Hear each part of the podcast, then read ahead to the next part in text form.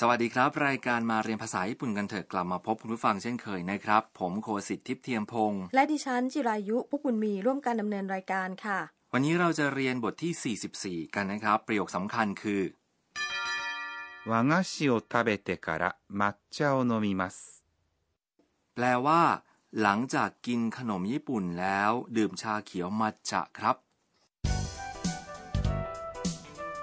ตัวเอกในบทสนทนาของเราคือแอนนานักศึกษาจากไทยนะคะแอนนาไปทัศนศึกษาของมหาวิทยาลัยที่ปราสาทฮิเมจิ หลังจากไปเที่ยวชมปราสาทนี้แล้วแอนนาไปร่วมพิธีชงชาญี่ปุ่น ที่เรือนชงชาใกล้ปราสาทค่ะแอนนานั่งคุกเข่าบนเสื่อตาตามิ และมีคนนำขนมญี่ปุ่นมาวางให้รับประทานค่ะ ไปฟังบทสนทนากันครับ ประโยคสำคัญคือ 和菓子を食べてから抹茶を飲みます。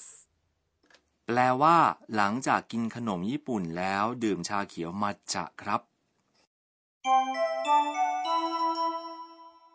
和菓子はとても甘いですね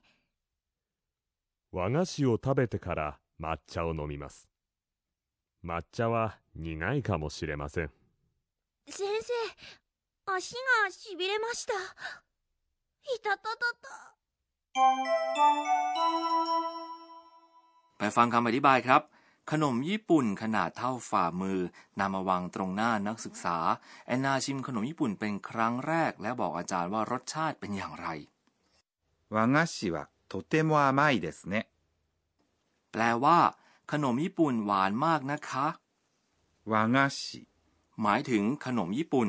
ถ้ามี は นำหน้า แสดงถึงความเป็นญี่ปุ่น อ๋อ เข้าใจแล้วค่ะ เพราะฉะนั้นอาหารญี่ปุ่นคือวาโชกุ ครับ ใช่แล้วครับ ส่วน は อีกคำคือคำช่วยบ่งชี้หัวข้อสนทนา とても คือคำกริยาวิเศษ แปลว่า มาก 甘い หมายถึง หวาน です คือคำสุภาพที่ลงท้ายประโยค ね。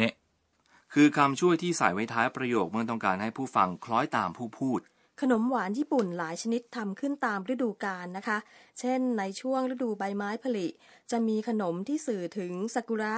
และในช่วงฤดูใบไม้ร่วง ก็จะมีขนมที่สื่อถึงใบไม้แดงค่ะ ครับ ศาสตราจารย์ซูซูกิกำลังอธิบายมารยาทในพิธีชงชาแก่บรรดานักศึกษา 和菓子を食べてから抹茶を飲みます。 แปลว่า หลังจากกินขนมญี่ปุ่นแล้ว ดื่มชาเขียวมัทฉะครับ นี่คือประโยคสำคัญในวันนี้ 和菓子 หมายถึงขนมญี่ปุ่น を คือคำช่วยบ่งชี้กรรม 食べて คือรูปเทะของคำกริยา 食べます แปลว่ากิน から คือคำช่วยแปลว่า หลังจากคำนี้แสดงลำดับการกระทำการกระทำหน้าขระ เกิดก่อน และการกระทำหลังขระ เกิดตามมา ค่ะ ในบทเรียนก่อนหน้านี้ได้เรียนกันไปแล้วนะคะว่าขระคือคำที่แสดงถึงเหตุผล ในกรณีนี้ขระใช้แสดงลำดับการกระทำใช่ไหมคะ ใช่แล้วครับ ในกรณีที่ขระ แสดงลำดับการกระทำนะครับ ใช้คำกริยารูปเทะนำหน้าขระ 食べてから แปลว่า หลังจากกิน 抹茶 คือ ชาเขียวมัจจะ ส่วน โอ คือคำช่วยบ่งชี้กรรม 飲みます。 แปลว่า ดื่ม เมื่อใช้มัทฉะในพิธีชงชาญี่ปุ่น ไม่ใส่น้ำตาลนะคะ ครับ ไม่ใส่ 抹茶 คือชาที่บดละเอียด เติมน้ำร้อนลงไปและใช้ที่ชงชา ซึ่งทำจากไม้ไผ่คน หลังจากนั้นจึงดื่มชา เอาละครับ ลองฝึกออกเสียงประโยคสำคัญในวันนี้ 和菓子を食べてから抹茶を飲みます。 ศาสตราจารย์ซูซูกิพูดต่อว่า 抹茶は苦いかもしれません。 แปลว่า มัจจะอาจจะขมครับ 抹茶 คือชาเขียวมัจจะวะ คือคำช่วยบ่งชี้หัวข้อสนทนา 苦い คือคำคุณศัพท์ แปลว่า ขม かもしれません。 แปลว่า อาจจะ ชาเขียวมัทจะนิง่าย ขม แต่ขนมญี่ปุ่นอาไม่หวาน ดังนั้นรสชาติโดยรวมจึงกลมกลืนกันดีนะคะ ครับ กลับไปที่บทสนทนาครับแอนนาดูเหมือนมีปัญหาบางอย่าง 先生、足がしびれました。 แปลว่า อาจารย์คะเท้าเป็นเหน็บชาค่ะ เพราะแอนนานั่งคุกเข่าแบบญี่ปุ่นบนเสื่อทำให้เท้าของเธอเป็นเหน็บชานะคะ 先生、 แปลว่า อาจารย์ 足 คือ ขา が คือคำช่วยบ่งชี้ประธาน しびれました。 คือรูปอดีตของคำกริยา しびれます。 แปลว่า เป็นเหน็บชา แอนนาทำเสียงสูง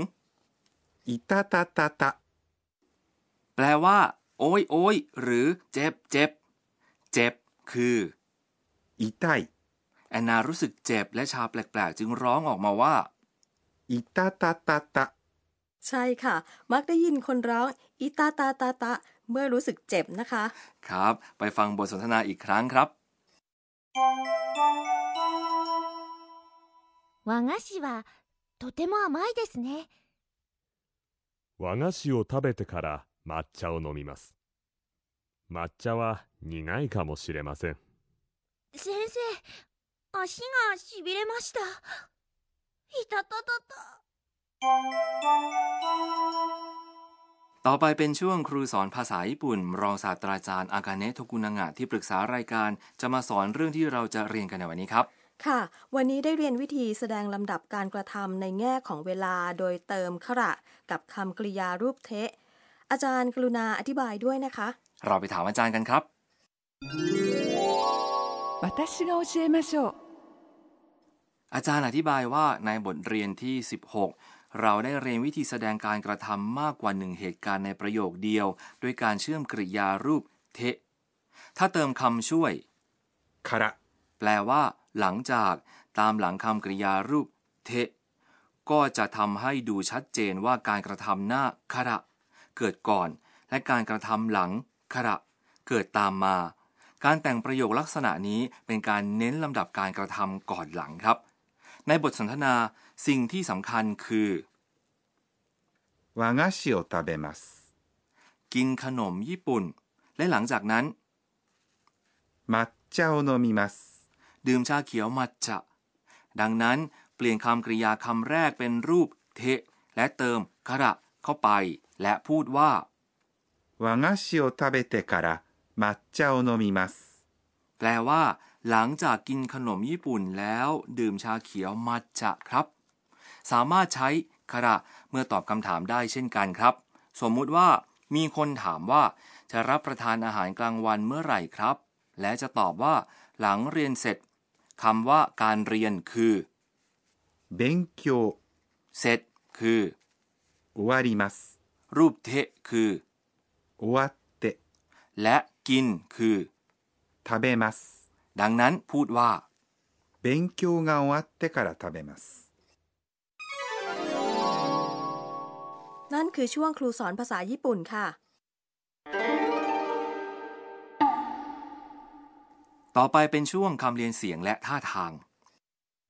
じんじん、 จินจินคำนี้เกี่ยวกับบทสนทนาที่เรียนกันในวันนี้หรือเปล่าคะ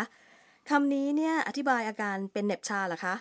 ใช่ครับ พูดคำนี้เมื่อมือหรือขาหรือที่ไหนก็ตามเป็นเหน็บชาหรือเจ็บแปลบครับ ビリビリ。ビリビリ、 คำนี้อธิบายอาการเหน็บชาเหมือนกันแต่ใช้เพื่ออธิบายความรู้สึกเหมือนถูกไฟดูด นั่นเป็นช่วงคำเรียนเสียงและท่าทาง ไปฟังบันทึกของแอนนากันครับ えーっと今日は นั่งคุกเข่าแบบญี่ปุ่นนี่ยากค่ะ ได้ยินมาว่าถ้าจะไม่ให้ขาเป็นเหน็บชา ควรนั่งให้หัวแม่เท้าทั้งสองข้างทับกัน คราวหน้าจะลองทำดูค่ะ คุณผู้ฟังชอบบทเรียนที่ 44 ไหมครับ คราวหน้ามีบรรยากาศงานวันเกิดแอนนามาเล่าให้ฟังนะคะสำหรับวันนี้ สวัสดีครับ